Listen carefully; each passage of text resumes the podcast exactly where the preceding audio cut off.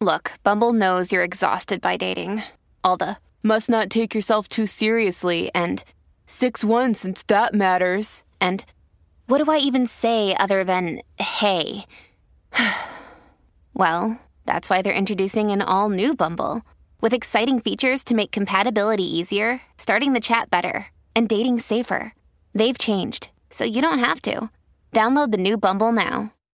Do you know that there's five different clusters of narcissism? We're going to dive into some like behavior clusters of narcissism. And if you haven't had a chance to be able to see this book, it's actually the book. It's a little shiny here, so it's kind of hard to see. But Don't You Know Who I Am? Written by Dr. Ramani. So we're going to dive into this a little bit today, but wanted to bring up the five clusters of narcissism and see if you identify with some of them or if you understand what's actually going on. So stick around.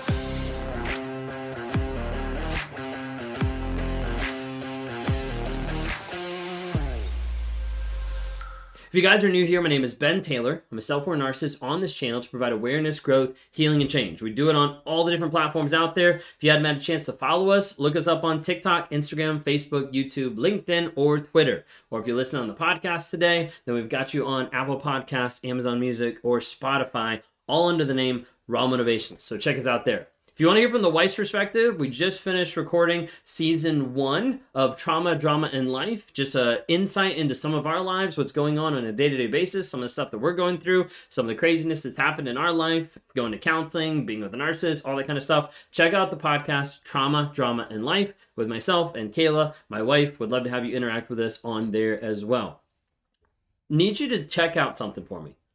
I've talked about it a lot in a lot of videos, and, and people understand a piece of it, but they don't really know what's going on. And that's what I'm talking about the NARC app. Now, it stands for Narcissistic Abuse Recovery Community. And it's built up of people just like you that are going through the same shit, that have been going through the same craziness, but they have started to find their way out of it. They've started to grow through it and they've started to get to a place where they can also help other people in their journey and in that progress moving forward. So oftentimes it's hard for people to understand like why would I take the time to invest in myself because you've been with a narcissist for so long, they've like stripped that from you.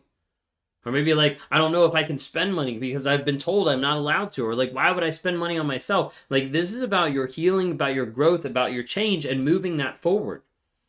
So I'd love to have you engage with that and join with the people that are on there to accelerate your healing.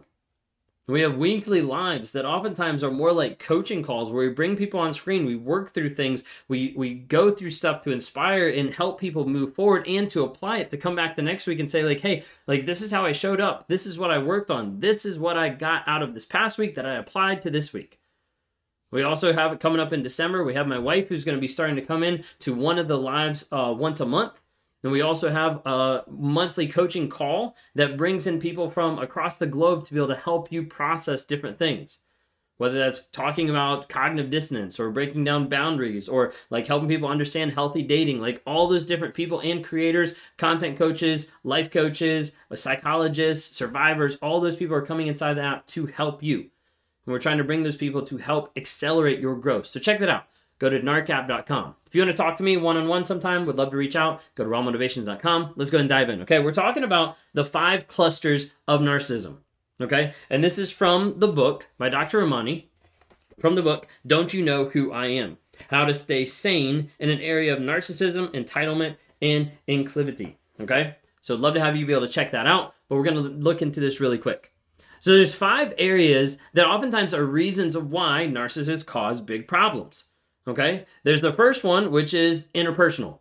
Okay? Oftentimes this is how narcissists make relationships very, very challenging how they make the relationships really hard, how they make the relationships not work very well together. You don't get the closure in the relationship. And with the relationship being there, the closer you are to that person, so like if you're extended friends and family, then it's probably not that bad. Or if you're coworkers or, you know, someone they meet on the street, your friends, you know, that kind of thing. But the closer you are to that relationship, the worse it gets. The more abuse you get, the more of the effects that happen that spill over from that narcissist onto you. So underneath this category, where she dives into is some of the actual like attributes that's underneath interpersonal. And that would be empathy, the lack of empathy. That would be the manipulation. how narcissists manipulate and try to get whatever they want. The projection, let me take my problems, my issues, let me push them onto you. The lying, of them having poor boundaries, not acknowledging your boundaries.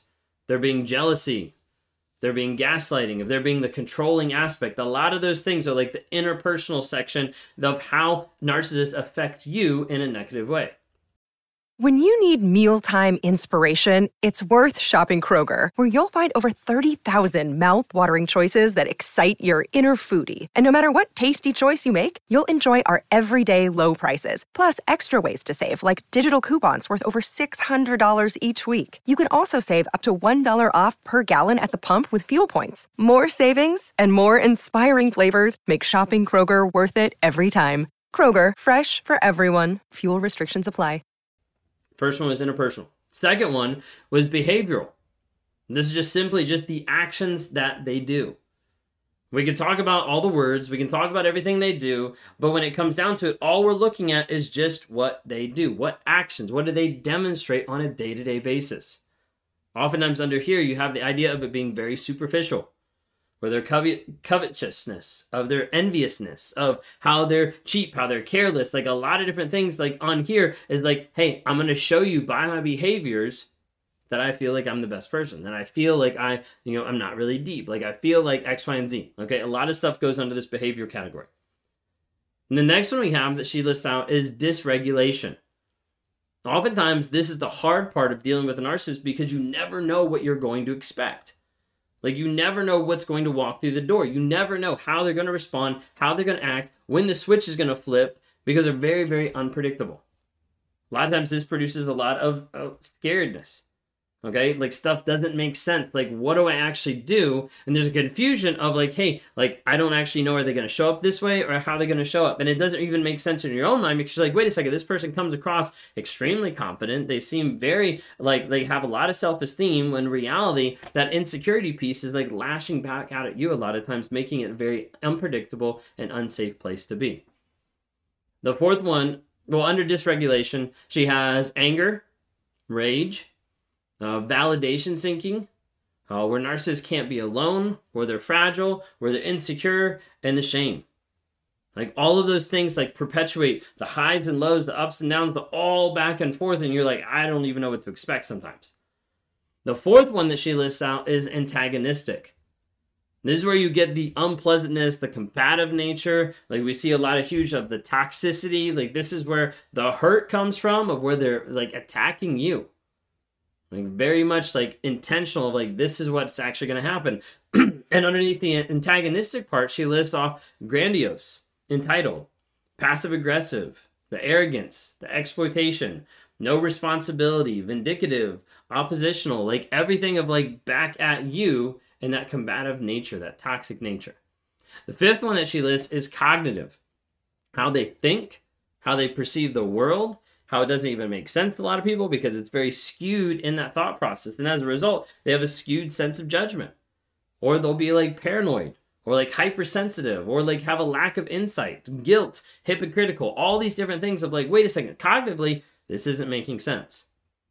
This is a quick overview because I wanted to give you an idea of the clusters, but I wanted you to I wanted to read a section of this book after she just describes the quick clusters, and then she goes into more depth, but I wanted to at least describe this. She says the next section of the book is a detailed map and guide to these toxic patterns. In writing about this is- issue, a question that often arises is I do some of these things. Am I a narcissist? Remember, narcissism is a pattern that is actually made up of lots of other traits, patterns, and behaviors. All of us engage in some of these behaviors sometimes. It is part of being a person.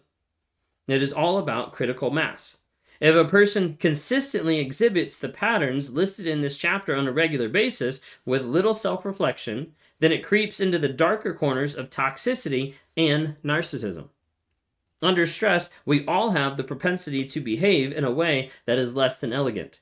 We may become envious of a more fortunate sister, make a passive aggressive comment to a friend who omitted us from his or her New Year's Eve party guest list or be a bit too sensitive in response to comments about our vulnerabilities. But if that is not our primary mode of relating, or we catch ourselves and take ownership of our behavior and then change that behavior, we are typically not narcissists. At the end of each pattern is a brief description of the normal variant as well as the pathological variant.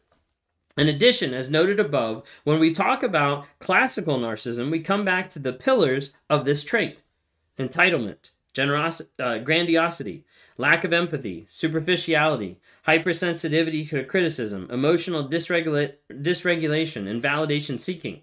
In the absence of those, you may have a very difficult person, but he or she may not qualify as a narcissist. So, just some of the things that we've listed today doesn't always mean that that person is going to be a narcissist. They still have to have the characteristics, they still have to have the traits that we've discussed in breaking down the DSM 5 or walking through the nine traits of narcissism, things like that. They still have to exemplify those. If they don't, then you might be just dealing with an asshole. You might just be dealing with a very difficult person. But if you identify with some of the things we've even mentioned today, it doesn't necessarily mean that you're a narcissist.